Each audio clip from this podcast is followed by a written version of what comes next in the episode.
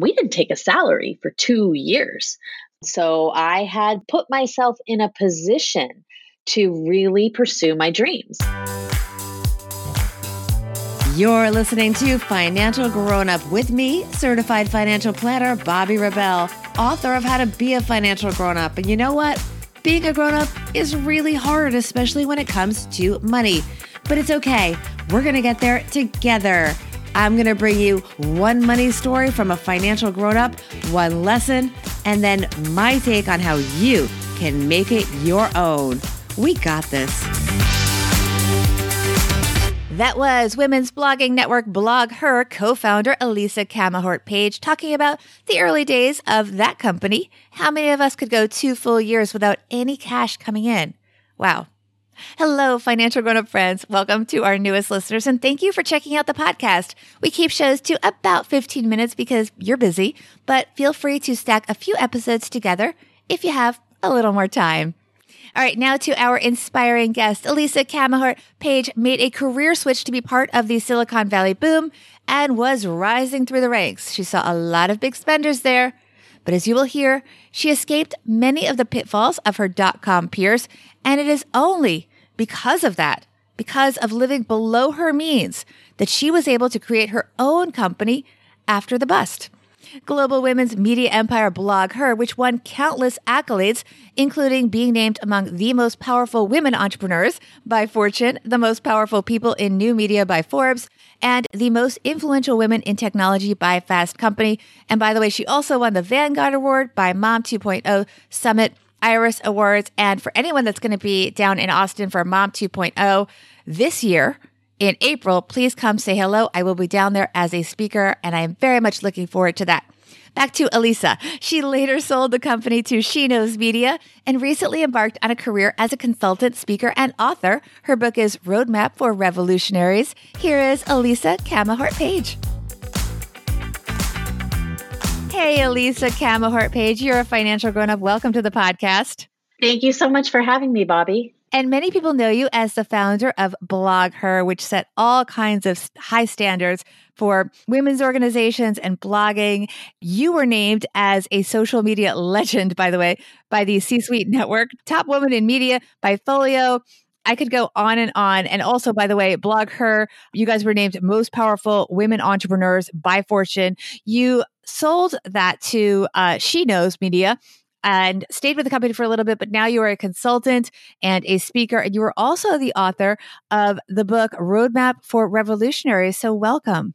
Thank you. Thank you so much for having me. I'm excited to talk today. Well, you started your journey back in the late 90s in Silicon Valley at that time, you made a critical decision that we're going to talk about as your money story. And we're going to come back, by the way, to talk more about you. But I want to hear your money story because it has to do with a conservative financial move that you made at a time when the dot com boom was really becoming a lifestyle and something that was consuming everyone around you.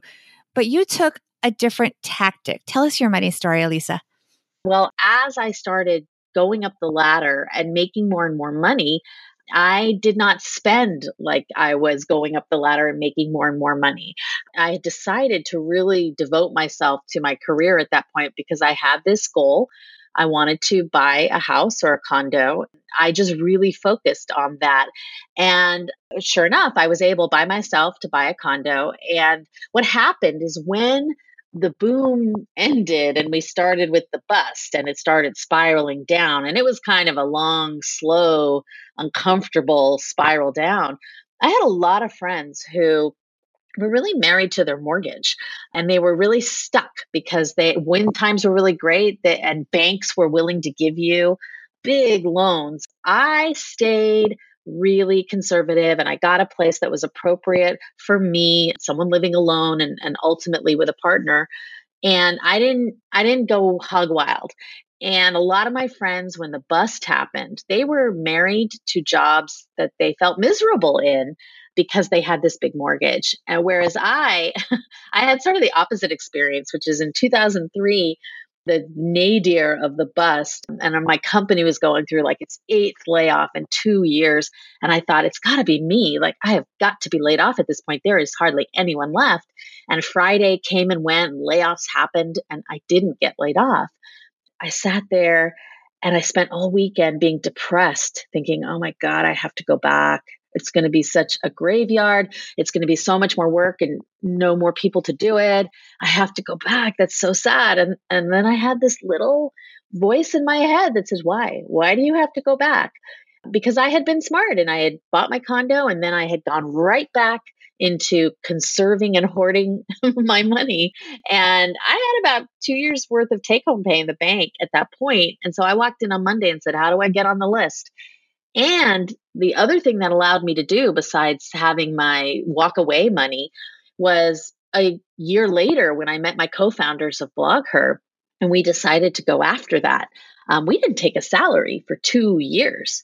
So I had put myself in a position to really pursue my dreams. And one dream was the condo, one dream was the company. But I really believe that you should think about your spending and saving now like you have that big idea you want to pursue, even if you don't know what it is. Like just think about when it hits you, being ready. It's really about keeping your overhead low so you have that financial flexibility. Yeah, absolutely. I had a lot of options because I maybe wasn't as um, you know, uh, it wasn't as high spending and, and wasn't going out and doing some of the things that looked kind of fun and they would have been fun. I just had other ways and really focused on wanting to have that cushion for myself because who knows what I would want to do next. So, give me an example. Do you remember any times when other people were doing things that you really couldn't do because you wanted to keep that overhead low and have this giant cushion? I mean, two years when you're so young is a lot of financial runway there. I think a lot of it was about what do I spend my money on? And I do, I'm like, I, I presage the millennials because I tended to spend my money on getting together with friends, experiences. You know, I would go out to eat more than I would buy things. So I wasn't necessarily out there getting that upgraded bag or lots of clothes. And certainly, I mean, I still shop. I've always like shopped at, oh, Ann Taylor Loft. That's like the perfect store for me. you know, that's just not where my interests lied to want to spend a lot of money. And the other thing is I do travel more now than I used to. I think it's good you know, travel is obviously super expanding for your mind and your heart and your soul. And so I do think travel is important. That has been sort of a slow increase in investing in those experiences. But until that point, most most of it was experiences that were pretty moderately priced and pretty close to home and pretty involving friends as well, which I think was another reason that made me not miss the stuff I wasn't acquiring because you know what i was doing was sort of enriching uh, my circle and my my network and my friendships. And you were busy. So what is the takeaway for our listeners here?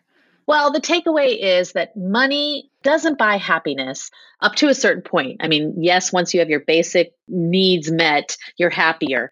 But money doesn't buy happiness. What it buys you is freedom. And it buys you the freedom to do a lot more than you might be thinking about. And i don't know that when i was saving money to buy a house. I was thinking about saving money to start a company. Luckily, that yeah, they came in handy for me. So, money doesn't buy you happiness, but it does buy you freedom.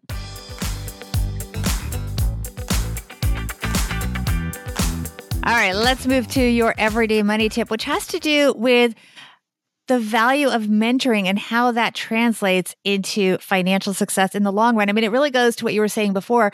You talk about playing the long game, even if you don't know what the long game is yet, because that's kind of what you were just getting at is have the money even before you figure out what you need it for. Cause you didn't envision BlogHer when you were buying a house that was, you know, a lot less than what you could afford? I learned when I first got into tech that, first of all, I had multiple mentors. I didn't look for one person to be the be all end all mentor. I had one guy who mentored me around technology issues. I had one guy who mentored me around business issues. And the one key thing he did for me that really was a lesson was that he let me sit in on calls and meetings that my position didn't require me to be there. He just sort of, uh, you know, identified me as his protege and let me sit in and all I did in most of those meetings and calls was listen. But I heard how he established relationships. I heard how he negotiated. And I heard how those two things worked together to get him what he wanted. And you know, a lot of people think about when they think about negotiation, they think about what they're going to say, how they're going to make their case. And it's very kind of me focused. I really prefer to do a lot more listening because it's only when you understand what core thing you're the thing the person you're negotiating with what core thing they really want that's the way that you can find your way to having a mutually beneficial outcome to the negotiation. And I think that works on both sides of the hiring process, both sides of the negotiating advancement process, and both sides of negotiating partnerships and even M&A deals, you know. So I tend to be I'm kind of talkative in real life, like outside of negotiation, but I listen more than I talk um, so that I can figure out how to get to that core thing my other person across the table really wants. And then giving me what I want is so much easier. Right. The information helps you get to the point where you know what they need to hear to make it happen, whatever your goal is. Yeah. If you're more busy talking than listening in any negotiation, you're actually not going to come out, I don't think, with the better end of the deal. Very well said, Elisa. All right, let's talk about you because you have now left your baby BlogHer, which you had sold, and you are making a big impact in the world with your speaking and your book. Tell us more about what's going on with you. Yeah, absolutely. Um, I stayed after the acquisition for almost three years, but then it really was time to go. And part of it was because I wanted to work on some other projects, including my book, Roadmap for Revolutionaries, which is all about how we can all be better everyday activists and how we can be more effective because we're all busy. And I used to hate the term work life balance because I felt like no one ever asked men about it. But now I like the term work life activism balance because I like to think about how can you integrate into an already really busy life how you want to make a difference in the world, the things you want to activate around, the issues you're most passionate about, and finding a space for that in your life, I think makes us uh, so much happier because I think happiness is really tied to how well we live to our own value system and how much we're able to do that. So true. All right. Where can everyone find out more about you and where they can see you? Because you're very busy on the speaker circuit. Yes, well, my website is elisacp.com, and there's a tab there for all my speaking appearances. There's a tab there about my book and about articles I write, the writing I'm doing. And then I'm on uh, the interwebs, uh, Twitter, uh, Elisa C, and Instagram, Elisa CP. And most of my posts on Facebook are public. Just search my name. Awesome. Thank you so much. Thank you, Bobbi.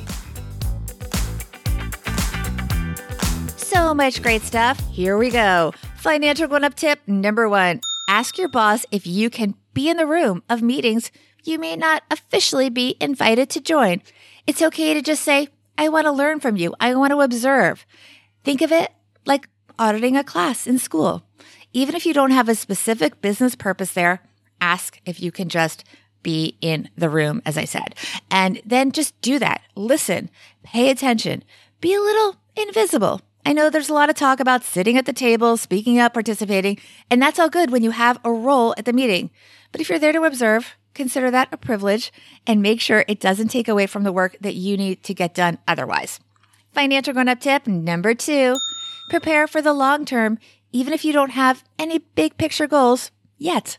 Elisa wasn't saving to start a business. She did not see that in her future.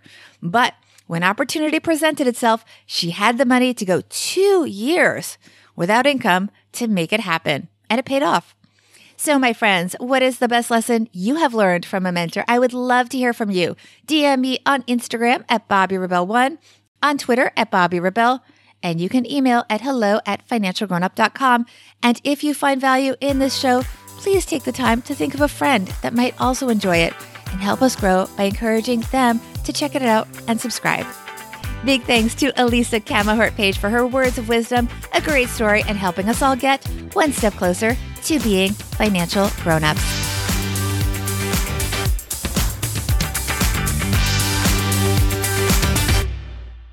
Financial Grown Up with Bobbi Rebell is edited and produced by Steve Stewart and is a BRK Media production.